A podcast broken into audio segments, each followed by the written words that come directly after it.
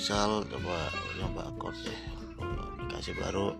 atau bisa dicoba ya